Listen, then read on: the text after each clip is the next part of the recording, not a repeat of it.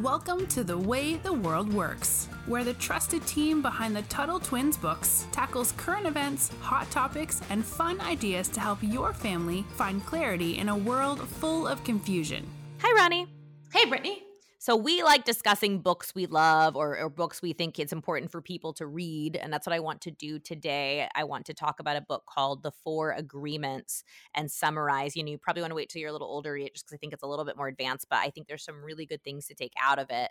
So for starters, one thing to let you know about me, I love books that are kind of like motivational books. I like books where I read them and I'm just like, yeah, I want to be a better person. I want to do this. You know, that's one reason I love Jordan Peterson and the Tuttle Twins version of his 12 Rules for Life, the 12 Rules Boot Camp.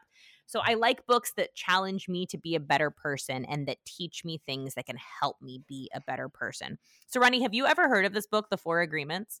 I have not. So I am very interested in what you have to say about it right now.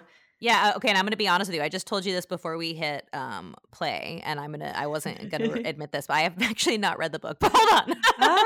Ah. sitting it on my bookshelf, and somebody gave it to me years ago. But I've studied it. Uh, like I've watched YouTube videos on it, like to take out the four, like what the four agreements are.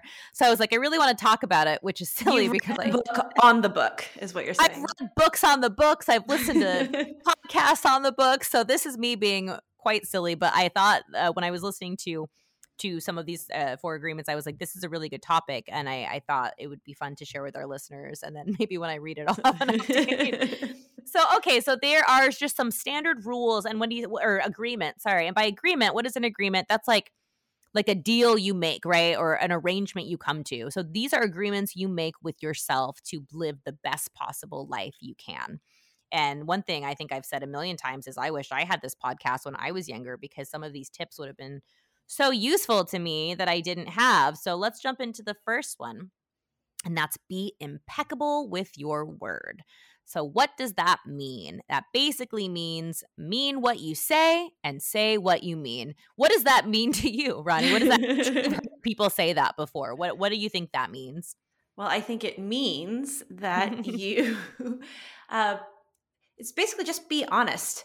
Uh, say things that you plan to do and then hold yourself to them. So if you say you're going to do them, do them. And don't say you're going to do things that you're not planning to do. I I love that you said that way because I w- I wasn't gonna I didn't think about that but that's something that I've tried to get a lot better at as I've gotten older is I used to not say no to things I didn't want to go to mm-hmm. and I I would say yes to things that I 100% knew that I was not going to attend. It was almost like I just I felt bad saying no or I just didn't want to deal with like I don't know. I don't know why I did that but I would say yes to things knowing full well like somebody, you know, oh, come to my birthday party. I'm like, "Yeah, that sounds great. I'll be there." I'm like, "I know I'm not going to go to that." I don't know why I said yes. And then it, it made me seem like what they call like a flaky person, someone that doesn't follow through on what they say they're going to do. And that was true. I was being a flaky person.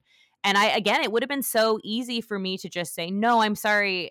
I don't want to do that. I didn't even have to give an excuse. I don't have to say, like, oh, I have this to do. I can just say, no, I'm sorry. I won't be able to make it. That's all it really takes. Right.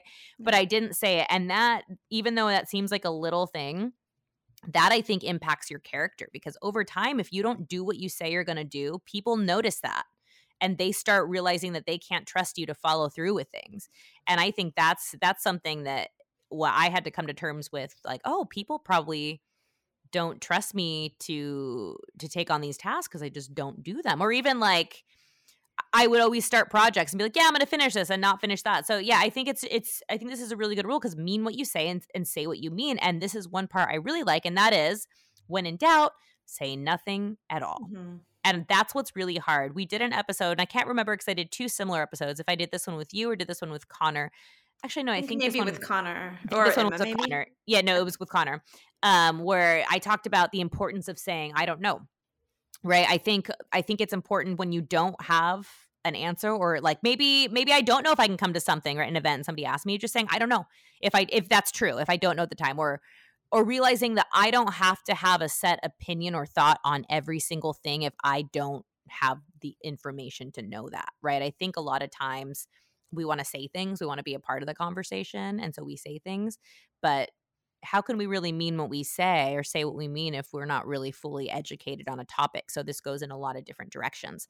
So that's why I, I, I think this is a really good lesson of just keeping you not even just honest, but just making sure you are very uh, intentional with everything you say. Intentional meaning it has a like everything you say has an intent. If that makes well, sense. Well, then can I just say that I am glad that you started off this episode then admitting that you have not read the book Ooh, because that ties in very well here.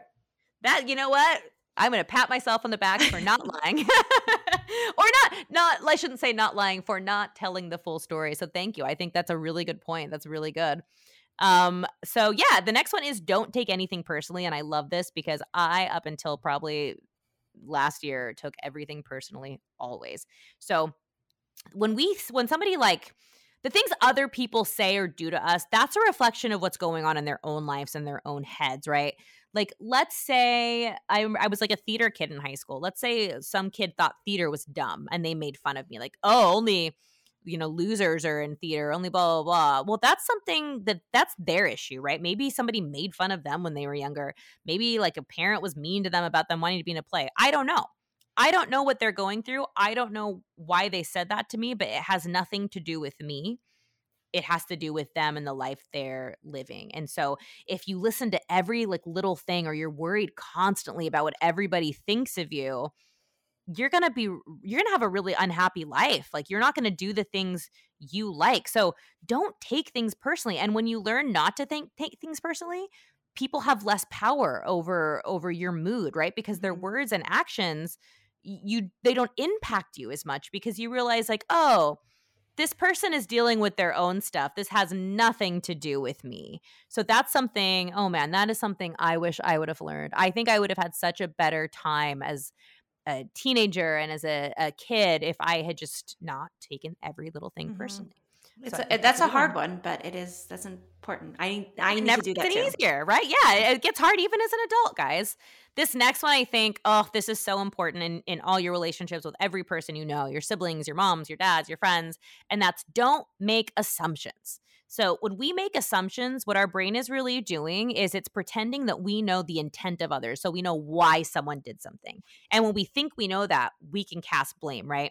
So, let's say, and I think we've all been there before, like you're having kind of a bad day, and maybe your sibling comes in and tries to talk to you, and you're, you're a little bit dismissive, right? You're like, oh, you're just not paying attention because you're tired or you're just having an off day and, and you're doing your own thing. But then they think that you hate them for some reason or they think that you're mad at them. Have you ever had something like this happen to you, Ronni, where Someone yes. is just a little off, and then you assume it's because of you. Yes, you know, and then maybe you get mad at them because you're like, "Why are they? What did I do? Why are you mean?" And you get kind of defensive.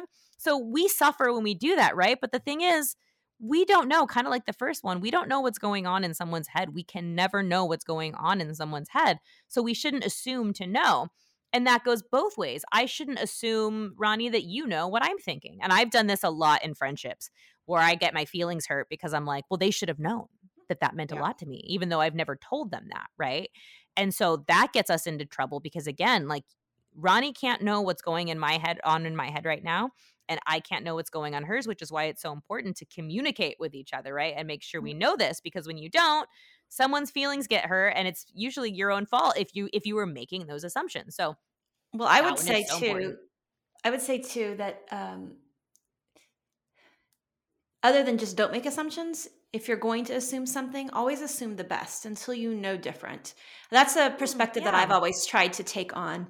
Um, well, I try to. I'm not always the best at it either, but I find that for me, it's a little bit more helpful instead of saying, they don't make any assumptions because I know my mind's going to go to something.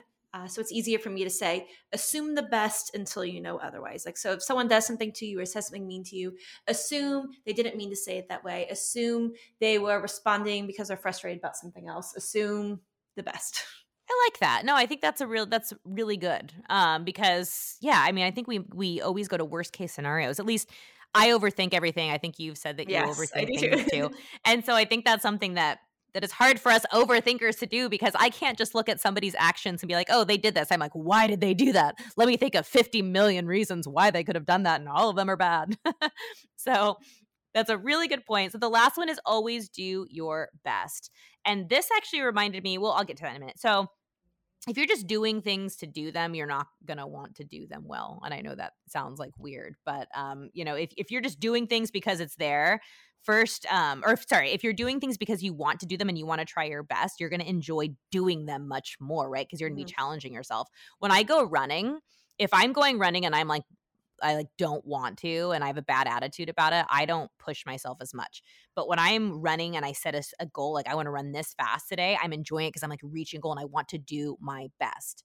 And then um, I think it, it, also helps you because like you'll stop uh, judging and talking, you know, badly to yourself if something goes wrong because you'll know you try your best, right? If I don't hit my running goal, but I tried my best, I'm not going to be mad at myself after, right? Because I'm going to say, you know what? I need to work a little bit harder, but good for me trying my best. You know, like that's something that makes you feel better and feel more accomplished. And I think that's that's that's a really good thing. And um, when you want to try your best, or basically do something that's going to make you want to try your best. And I bring this up because I think in school a lot, especially public school, when you're forced to do subjects you really don't want to do, like like Ronni loves science. I didn't like science, right? I would have loved to focus on my writing all day instead of having I to. I didn't actually like science very much. Um, I was more of a math person, and actually, I didn't even like math when I was in school. It wasn't until I was an adult that I liked math.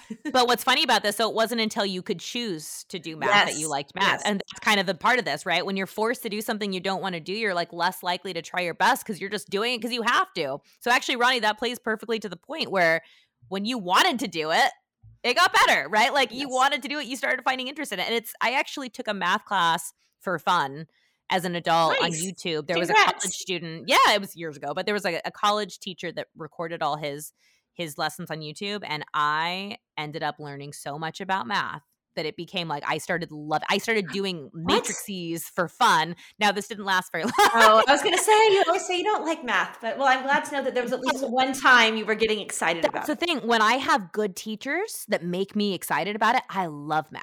It was just like college professors and bad high school teachers mm-hmm. and bad elementary school teachers that ruined it for me. So yeah, I actually really like math when it's in an environment where I feel like I understand it. So yeah. So that's fun fact about me. I don't always hate math. Yay! so this is happy. these are the rules from um, the Four Agreement book. Again, I'm gonna have to read the actual book, but there's some great videos about it, and I just really liked these four agreements. I, I just I don't think that you can go wrong if you if you make these promises to yourself. So. Uh, yeah, that's it for today. Don't forget to like and subscribe to the podcast. Until next time, we will talk to you soon. All right. Talk to you later. You've been listening to The Way the World Works. Make sure your family is subscribed and check out TuttleTwins.com for more awesome content.